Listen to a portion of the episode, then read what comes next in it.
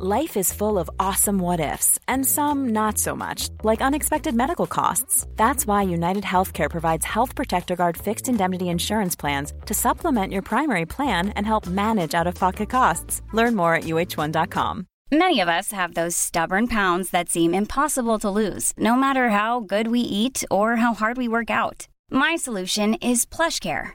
PlushCare is a leading telehealth provider with doctors who are there for you day and night to partner with you in your weight loss journey. They can prescribe FDA-approved weight loss medications like Wegovy and Zepbound for those who qualify. Plus, they accept most insurance plans. To get started, visit plushcare.com slash weight loss. That's plushcare.com slash weight loss. Hello and welcome to the Media Podcast. I'm Olly Mann. On today's show, Election Fever. We discuss the press and broadcasters' plans. Now, this snap election has been well and truly snapped. Kelvin MacKenzie is finally let go from his job at The Sun. Is Murdoch cleaning up the place ahead of Ofcom's Sky ruling? Plus, Adam Crozier leaves ITV. Our panel discuss the implications for the high-flying world of TV chiefs. We hear from Popbitch on this weekend's Eurovision Song Contest and in the media quiz. We pitch you the top line, you give us the story. It's all to come on today's Media Podcast.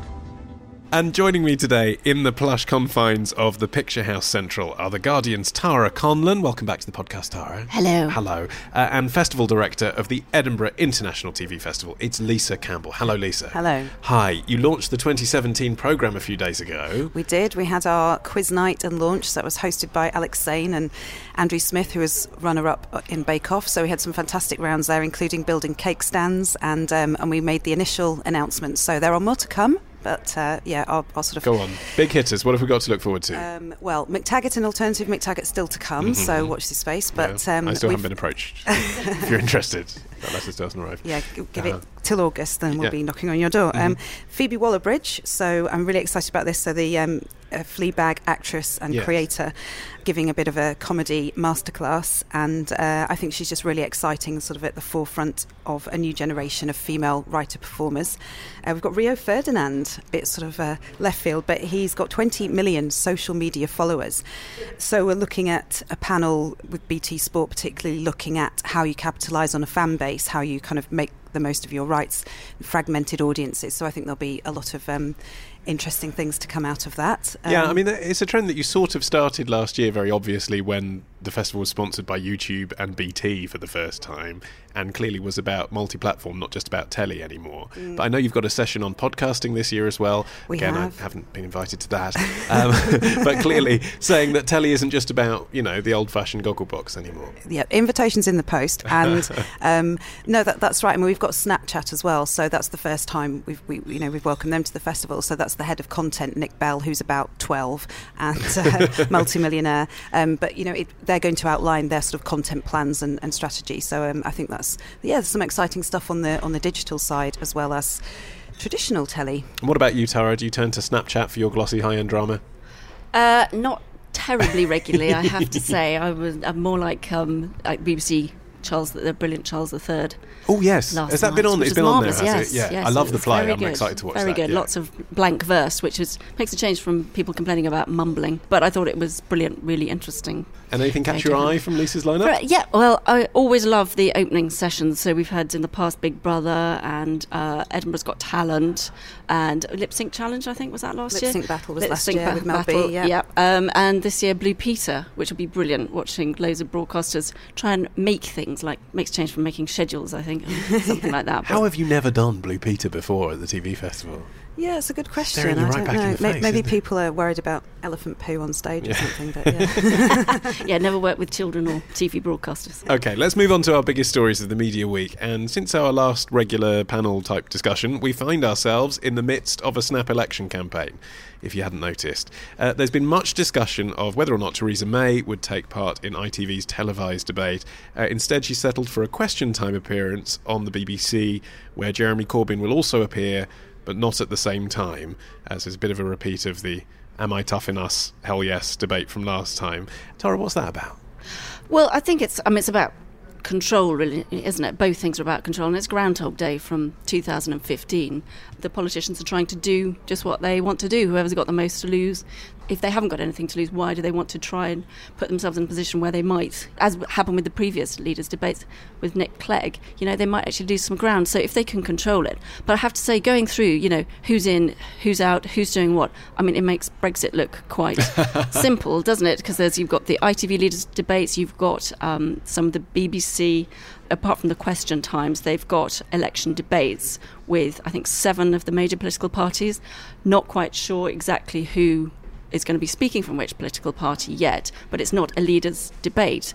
And I think, you know, they're almost, I mean, we're sick of votes, but we almost need a vote on whether or not we have a leaders' debate. Because this is yeah. going to come around every single time. Well, Ed Miliband was laughed at at the last election. He was laughed at for lots of things, including the energy policy that the Tories are now putting forward. But he was laughed at, wasn't he, for suggesting that the leaders' debate should be enshrined in law. But here we are again with Theresa May and now Jeremy Corbyn backing out of what the public really want to see. Yeah, I mean, ultimately, politicians should be held to account and, and they shouldn't be afraid of that. And I think it's actually really shocking to say at press conferences certain people are allowed or so, only certain people can have questions or you have to file your questions in in advance. You know, it's terrible if some journalists are, are, colluding with that and with the you know with the Tory PR team or you know whoever's behind it.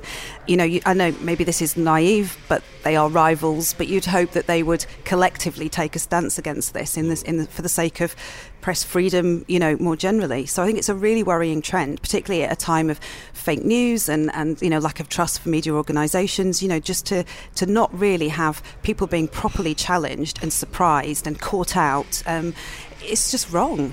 And we've seen it quite... Uh, in a very small scale way in media sometimes you know i used to work for the mail and i'd sometimes get excluded from BBC events when relations between the two organisations were at their, their lowest ebb. But you know, this is a, this is a much more important arena, and I think you know, BuzzFeed's now been let back into the Labour election campaign. So that was the issue where Jim Waterson of BuzzFeed did an interview with Jeremy Corbyn, which they liked at the time. And then the Labour Party didn't like the way it had been presented and spun, basically. Uh, yeah, and it was to do with whether or not he would carry Corbyn would carry on after the, the election. And BuzzFeed put up the footage so everyone could hear for themselves. And you know, he said he was carrying on. It was clearly the context of if you lose the election, exactly. And they've been uh, let back in, but um, sort of slightly shunned and you know perhaps not put in the best seat in the house. Maybe I don't know. Ironically, it was World Press Freedom Day last week, and um, um, but what's really frightening is the UK's dropped on the Press Freedom in- Index to number 40. So that means UK journalists are apparently less free to hold power to account than those working in South Africa, Chile, or Ghana. Free speech campaigner Reporters Without Borders said Western democracies are approaching a tipping point for media freedom yesterday in the US, did you see the uh, journalist was arrested after yelling questions at the health secretary? Mm. And he works for public news service and three decades experience. And he, he was asking about domestic violence and repeatedly asking the question was told he was too persistent and was arrested. It's just unbelievable. It's If you can't be persistent, what's the point of being in journalism? You've got to ask the questions if they're not, you know, if they're not being answered. You've got to continue asking them, haven't you? Yeah. Look at Jeremy Paxman. And, and the, the, Law Commission is, um, is consulting on an espionage bill, and this threatens to criminalise journalists and their sources. So essentially, if you're publishing a public interest story based on leaked information, both you and your source could get a prison term of up to 14 years. But you know, I mean, you need to do that. That it's, it's investigative journalism. If you you know, you need you need the whistleblowers. Well, you should be able to report on that yeah. if it's a public interest. It shouldn't be a crime. Journalism isn't a crime. No, but if you're a reporter, you want to be able to ask the question. But you do understand, don't you, that if you're a politician or if you're the spin doctor working for the political parties, you don't need to answer those questions necessarily. You know, if if your goal is to just try and make sure that everyone who would vote for you anyway definitely turns up and votes, and anyone who's a swing voter knows about you, you actually don't care. You know, if you're Theresa May, what the Daily Mirror are asking, do you? And if you're you know, if you're Jeremy Corbyn, you don't really care what the Telegraph are yeah, asking. I guess they think that they're so far ahead that just going on the one show will be enough. No, but even if, if you're the Labour Party, you, you don't care what the Telegraph are asking, essentially, because they're not going to vote for you anyway. You're after the people who might. So you're going to speak to uh, BuzzFeed, which is, I guess, where they've made a mistake banning them. Yes, I think that's the thing. They think that there are other options out there, and then when they realise that other options are not softer options than the traditional publishers, you know, that's when they freak out. What's interesting to me is the standout moment of this election campaign so far was Diane Abbott on LBC being asked the most innocent of questions. So this new policy, how are you going to fund it? I mean, it really was as soft as that, wasn't it? It wasn't Ferrari in attack dog mode, no. and she completely floundered, went all over the place. So it shows, doesn't it?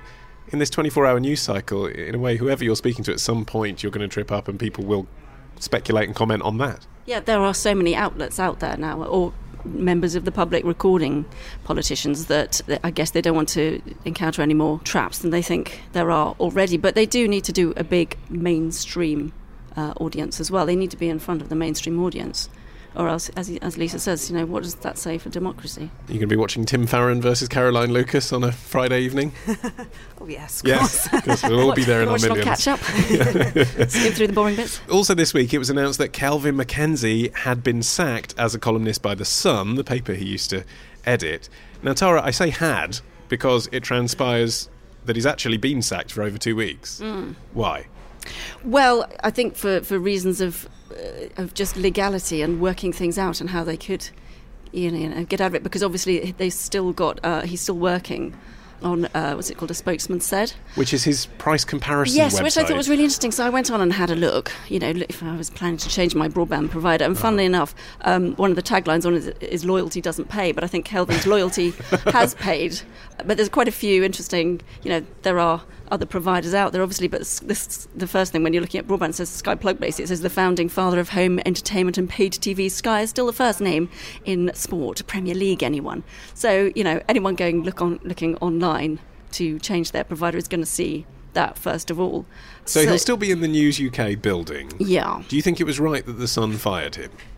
I think at the moment, because of Ofcom looking at the bid from uh, 21st Century Fox, they had to do it. He's been um, a loose cannon, basically, hasn't he? So they don't want to invite any more trouble. They're still dealing with the um, Bill O'Reilly scandal. So Ofcom has been to meet the lawyers of those who are supposedly suing Fox News. And it's, and it's looking basically at the condition of whether or not they're a fit and proper owner.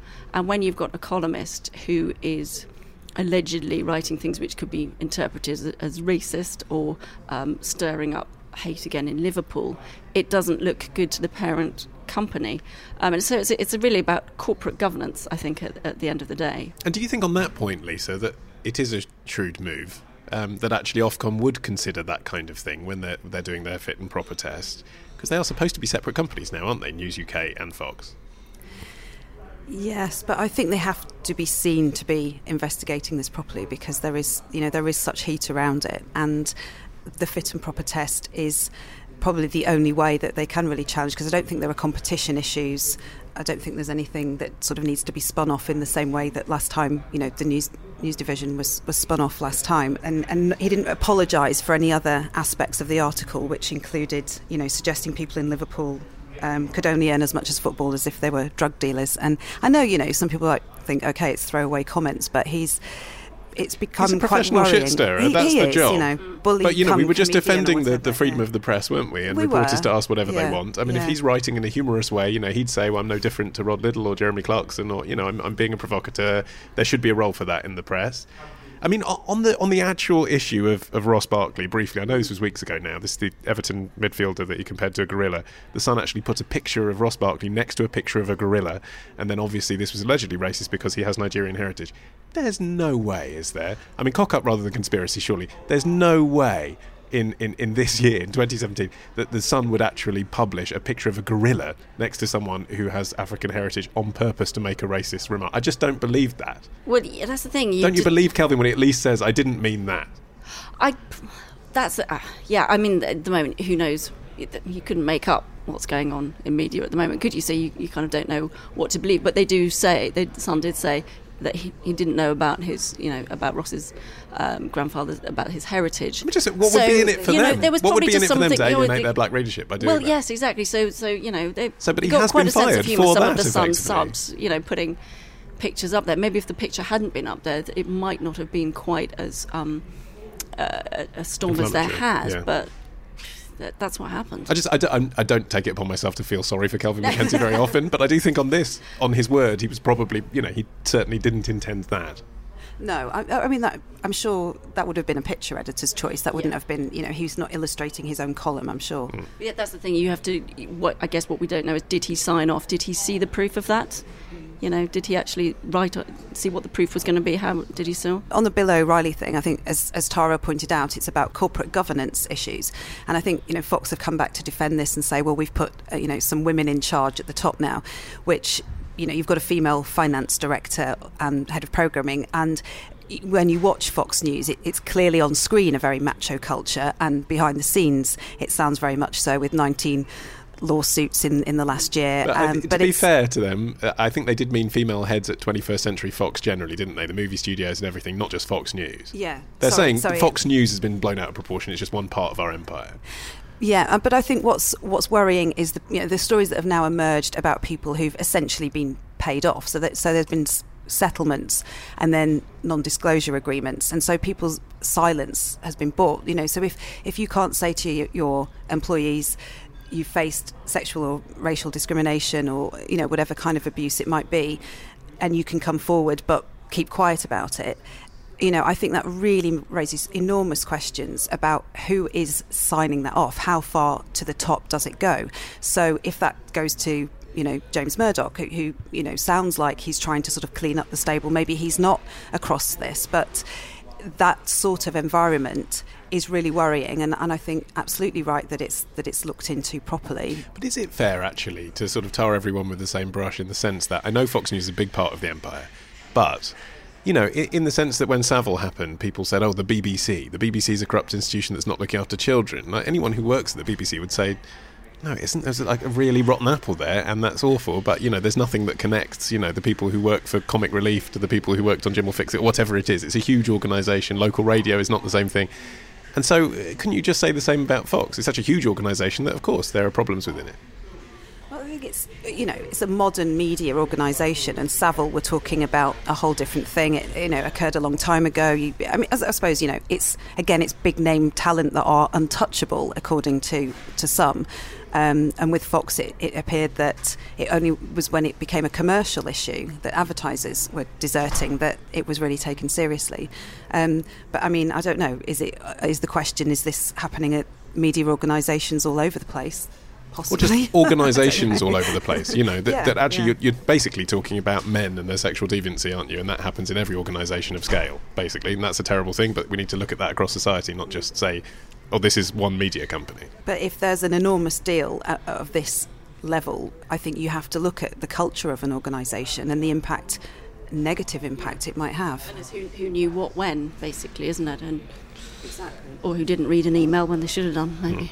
It seems unlikely that people at the top of the tree didn't realise 10 years ago that there was an issue with O'Reilly, and they at least decided that wasn't a big enough deal to fire him, didn't they? Well, it's, it's like, I mean, across the media, everyone knows, you know, as, as a journalist, everyone knows certain people within the industry who, or certain people that you interview who, you know, are, as we used to say, you know, a little bit kind of hands on, as I might put it. You can tell people about that. What they choose to do about it higher up the organisation is, is another matter. Sounds like a very exciting episode of the podcast that we're not recording today, but maybe one day. Uh, before we head to the break, it is Eurovision this weekend. So, what better way to prepare for the Pan European Singing Contest than with a cutout and keep guide? Here is resident Eurotrash expert at Popbitch, Kit Lovelace, to fill you in on the story so far.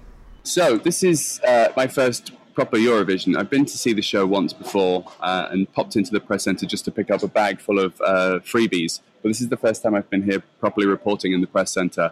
Strangely enough, as we're speaking, somebody's just dropped a piece of paper down by me telling me that the European Broadcast Union is the world's leading alliance of public service media, 73 members in 56 countries, operating 82 TV services, 1,156 radio services, and, uh, and a non specific number of online services.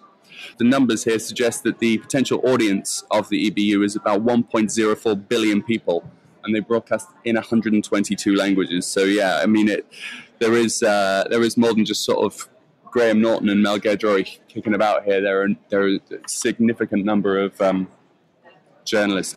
We were up until about 2 a.m. last night waiting for the uh, semi-final two draws, and people were straight back in here first thing this morning, getting ready for what is going to be the jury dress rehearsal starting in about 50 minutes, uh, which tonight is Friday night will be um, the jury final, where the juries give out their points, and then tomorrow is obviously the grand final that's televised. And yeah, there's just no let up really. I thought I'd get to see a little more of Kiev. Every year I look at the musical theory of each of these songs and have been building up over the last sort of 10 years a model of, of what makes a winner, if there's anything in particular. Minor keys uh, tend to win roughly about uh, four times more frequently than songs in major keys. Um, so usually looking for something in a minor key. This year, the three hot favorites, Italy, uh, Portugal, and Bulgaria, all appear to be in major keys. This could be playing havoc with my model. so I'm, I'm kind of hoping that an underdog comes through. The UK's in D minor. That's a very successful key. That's won uh, won three times in the last uh, sort of ten years.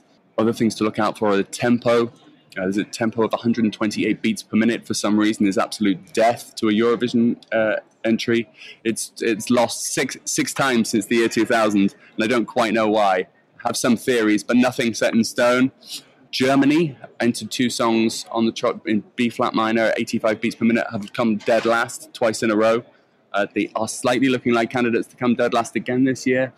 So really, I mean, I don't want to jinx it. I know we've got the uh, the spectre of Brexit hanging over us, but uh, really, in terms of the uh, theoretical model, sung in D minor, not in 128 beats per minute, uh, sung in English.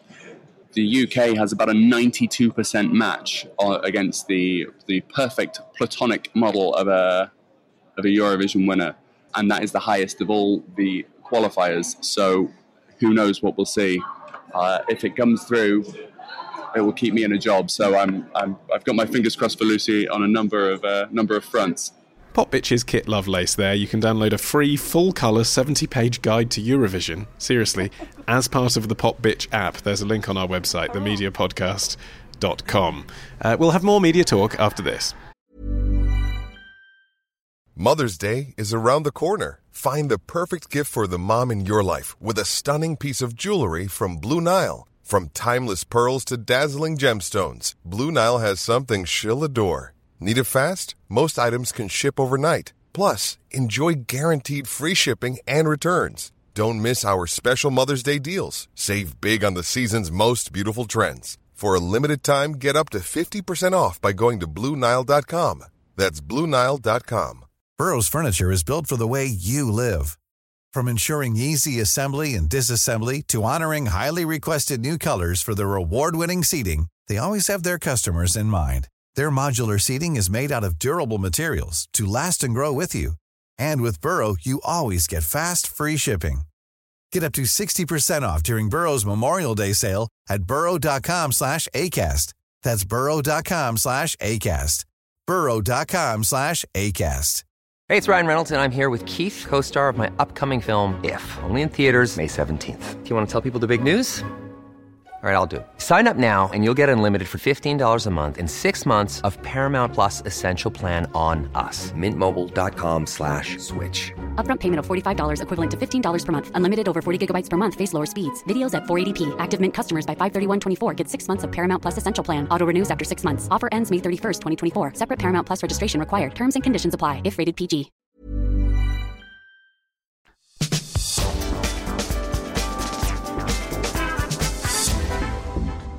Time for some news in brief now. Lisa and Tara are still with me, and it's all change at the top of British TV, it seems, with ITV's Adam Crozier joining the cabal of CEOs to hand in their notice this year, along with David Abrams at Channel 4, and rumours of changes to Sky structure if it does indeed become part of 21st Century Fox. Um, Tara, in what shape does Crozier leave ITV? I think, well, in better shape than he found it. Substantially. I would say. Um, which then begs the question who will replace him and what kind of person. You know, they've got had someone in there who is not from a programming background, you know, it's advertising background more, uh, Royal Mail. You've already got Peter Baddeljet there, you've got Kevin Lygo there, so they know programming, so they know, you know, programming, they know content inside out.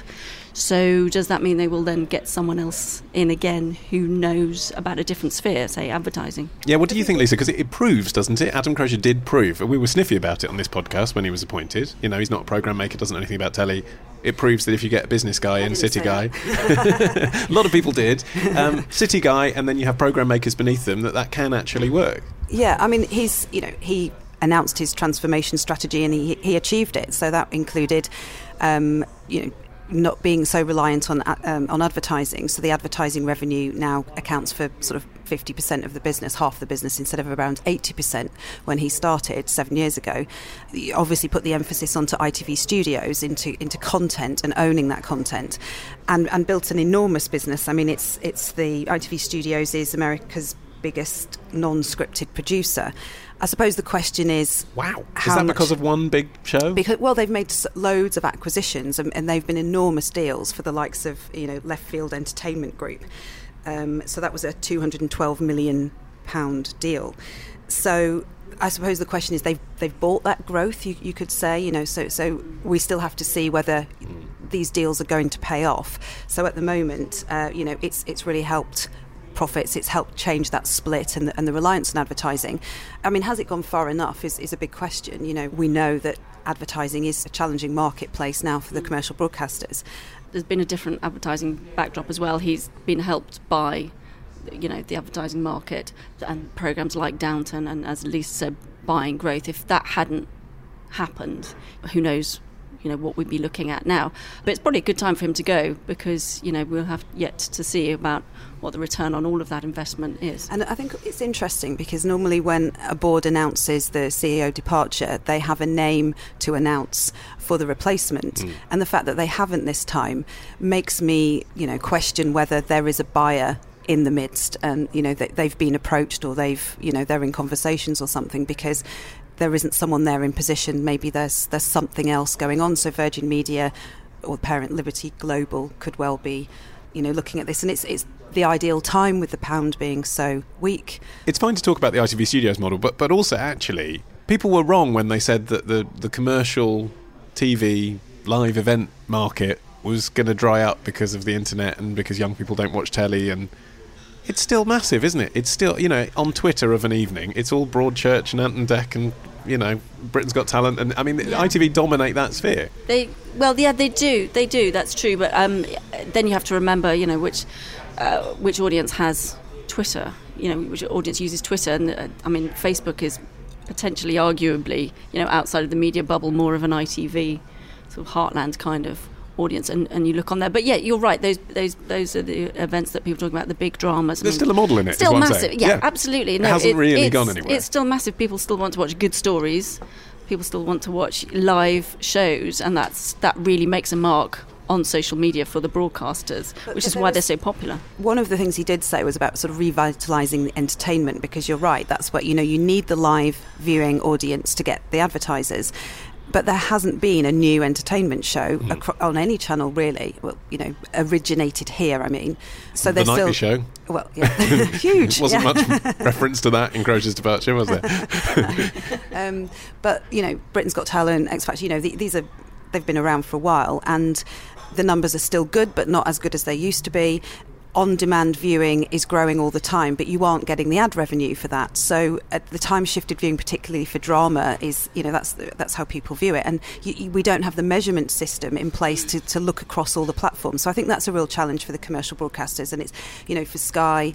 For, for ITV as well, you know we've got the overnights, but the overnights is just a, a small part of the story now. So the whole model really needs to be you know assessed again. So, what should there be in your view? What's well, the measurement think, system people I want? I think you you need to look at the consolidated viewing. Something on Sky could be could get four hundred thousand viewers, and you think, well, that that was rubbish. But four days later, it's one point four million. But that's not really viewed in the same way as as being a success because it is the everything is all about the overnight. Still, you know, we, we use Barb. That is the measurement system. Mm. Um, so, but we know that a viewer on demand is not is worth about a tenth of a linear TV viewer. So how do you get people to watch live TV again? You, you, know, we're not getting the new formats coming through. And why are they worth a tenth, by the way? Because the on-demand viewer has chosen that because piece of content over everything else. Skip through the ads.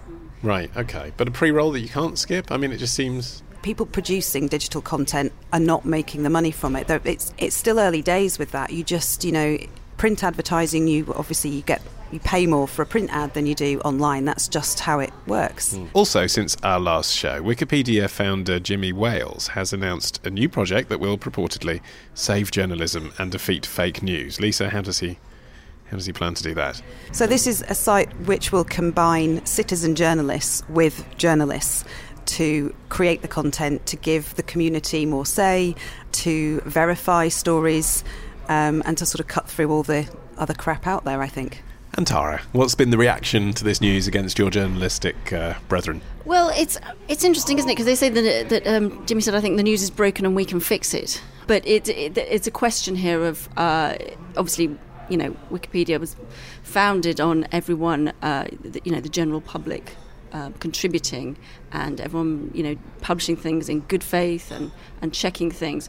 But that's being done for free. So what does that say for professional journalists? I know he's, I think he's hiring 10 journalists, mm. but that's a lot of news for a small number of journalists to get through. And the news um, they're going to be choosing to look into is going to be the news, as mm. far as I can work out, that crowdfunding participants to Wiki Tribune suggest. So that in itself has inherent bias, doesn't well, it? Probably yeah. a left wing bias. It could, it could well be. I mean, it's the equivalent, I guess, of you know newspaper readers coming into conference and saying, "We'd like you yeah. to." Uh, write about that, and here's a tenner to do it. He's trying to get away from the model of journalism being funded by advertising which then you think, well, that's subscription. You know, if people are going to donate, that's great, that, but that's almost a form of subscription. So it's a big task, it's a massive task. Who are these people? And, you know, I, at least I have some reassurance in the knowledge that a journalist has been trained and knows about impartiality and you know, libel and all sorts of things, and, and just yeah, yeah. um, but but you know, the, the, not yeah. that I'm being sniffy. I think there's amazing people out there, but no, but you, you are being a, a bit sniffy, and that's reasonable. I mean, you run the TV festival. You know, if I call up and I say, "Oh, hello, I'd just like to check that you do indeed have Lauren Laverne speaking on this day because so and so said this," is that true? Or where are you calling from? Oh, I'm just a citizen journalist. I'm writing for Wiki Tribune. I mean, it comes a point where there's only so many of those calls you're going to take a day, isn't yeah, there? Whereas well, if exactly. I said I'm writing for the Guardian or the Times or the Sun, you'd say, yeah, okay, how we'll does it have the credibility if it if you yeah you're yeah. right. You've the sort of random people just spouting off now. I mean, uh, it's kind of like the equivalent of I don't know getting yeah, citizen citizen doctors or something. You know, there's there's years of training. Although you wouldn't think it sometimes have gone into being a journalist. You know, it's not. I think that's the thing. Everyone thinks that they can be a journalist, but you know, you build up sources over time. You get to build up trust with them, they trust you, and sometimes that can be um, really important when it comes to the crunch on a really difficult story. So, what that says about the future of, of trusting sources and journalists, I'm, I'm not quite sure. But actually, this is squarely aimed, isn't it, at Americans who are in a, in a post Trump world skeptical both of what we consider the establishment because Trump calls them fake news, and of what we would call fake news because Trump got elected. So they don't know where to look, and perhaps they're people who don't buy newspapers and don't watch CNN, and they just they will trust something that has been you know crowdsourced by hundreds of people just to check a fact that can't be a terrible thing.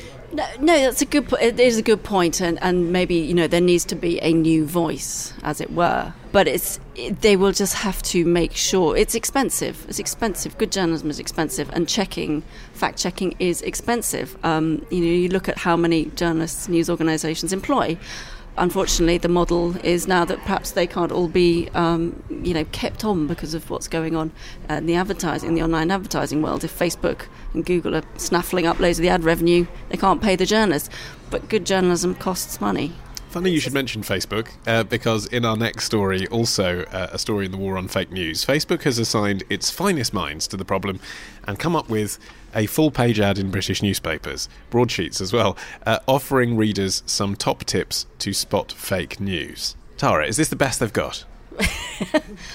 Um, they didn't even put it in the tabloids. They well, just put it in the Guardian and the Telegraph, telling people how to spot fake news. I know. Uh, well, Why? so you think there's an assumption there that the people who read the broadsheets would know, whereas the people in the tabloids wouldn't know so much. A little bit. And I think also that's where it should have been. Seen. I think well, no, I think it's a PR coup, isn't it? They're, they're, saying, you know, to the people that sort of care about and talk about the problem of fake news, they're yeah. saying they're, they're virtue signalling to them. Look, we're doing this thing, which of yes, course yes, you're kind of preaching to the converted, really, aren't yeah. you? There, but then there's maybe there's a bit of intellectual snobbery going on here. You know, there's a lot of people who read the Sun who might, you know, or, or some of the other tabloids who would be able to spot fake news.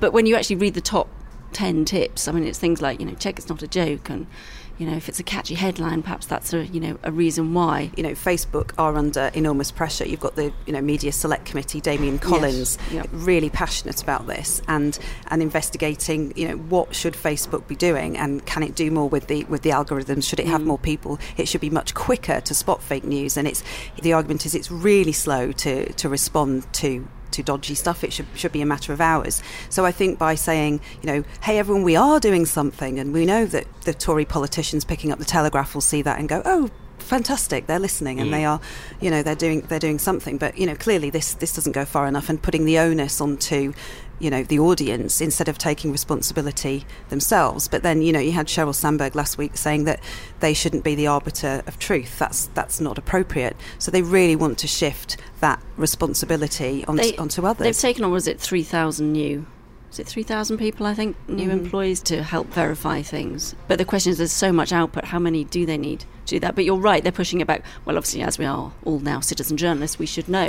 because we've all had extensive media law training, haven't we? And but it, I mean, it is, you know, worrying before the election. You know, if you look at what happened in the US and the top 20 fake news stories were shared more than the top 20 true news stories. So, you know, you could be voting based on lies. Or you could just be sharing a joke. I mean, that's the other thing, isn't yeah, it? Possibly, you, yes. You, yeah, could be we sharing it ironically. I mean, mm. you really don't know. Mm. Um, we discussed all of this with two of the ladies from Full Fact in the episode that we put out on the 14th of April, so do go back and have a listen to that. They actually wrote that top 10, which Facebook then published in the broadsheets. Didn't even write it themselves.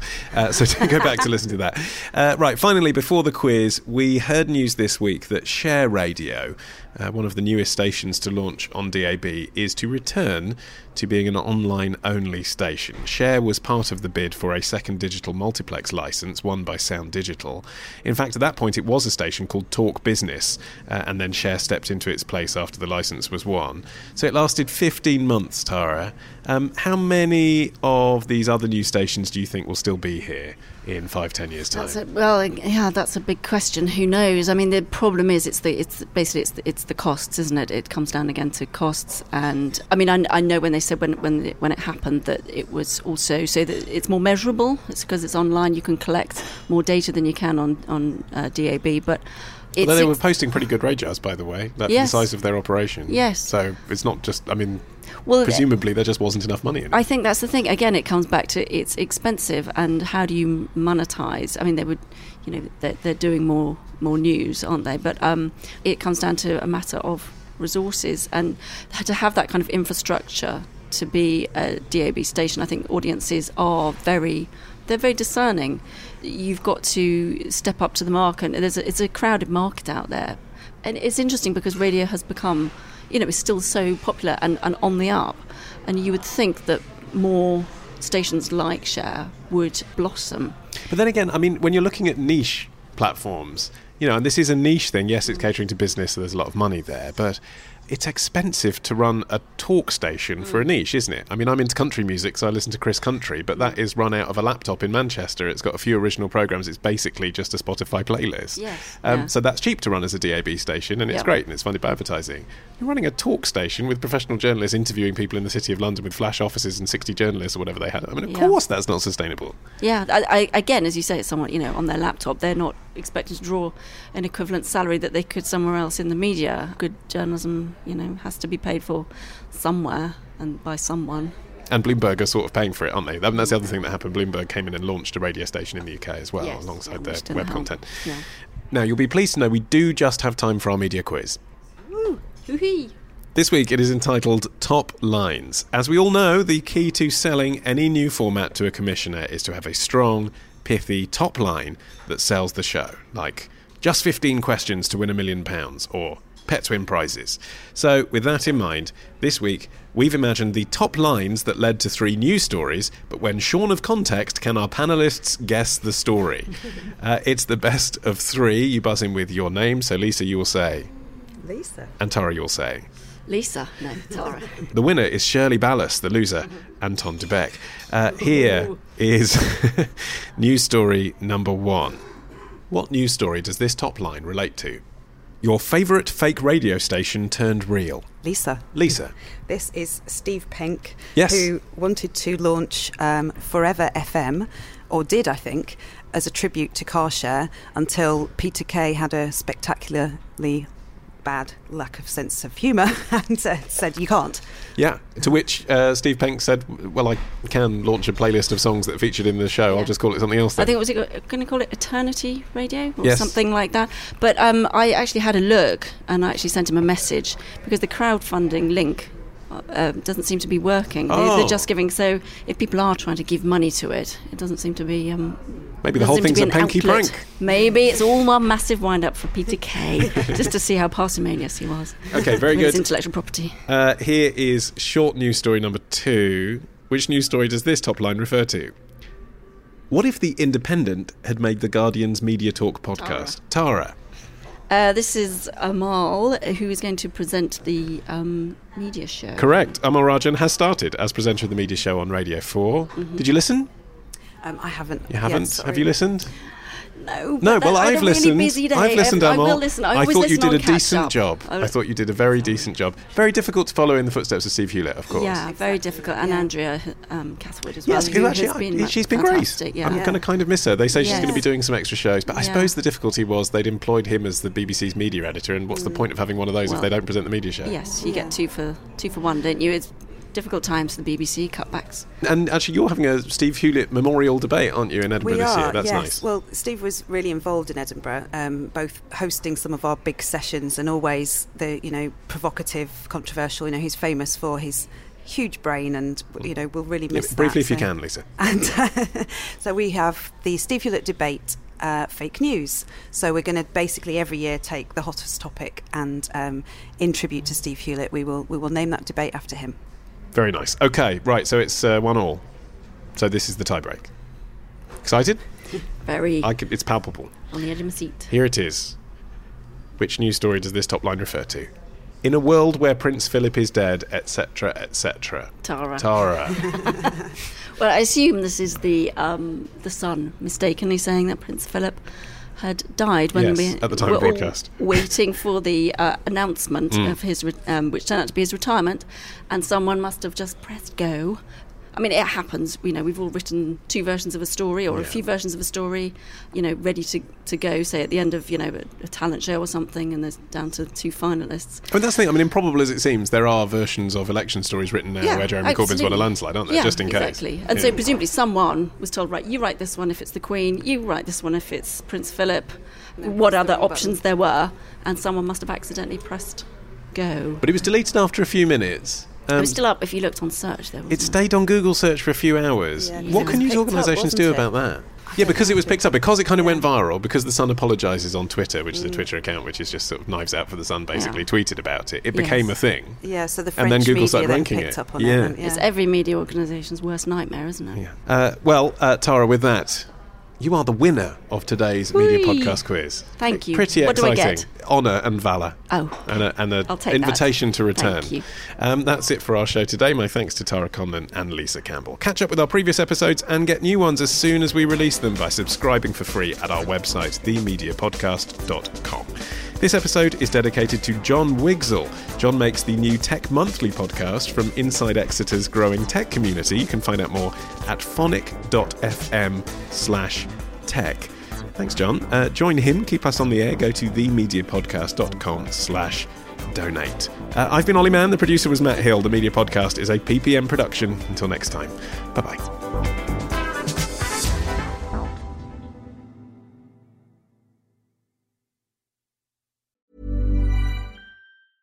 Even when we're on a budget, we still deserve nice things. Quince is a place to scoop up stunning high-end goods for 50 to 80% less than similar brands. They have buttery soft cashmere sweaters starting at $50, luxurious Italian leather bags, and so much more. Plus, Quince only works with factories that use safe, ethical, and responsible manufacturing. Get the high-end goods you'll love without the high price tag with Quince. Go to quince.com slash style for free shipping and 365-day returns.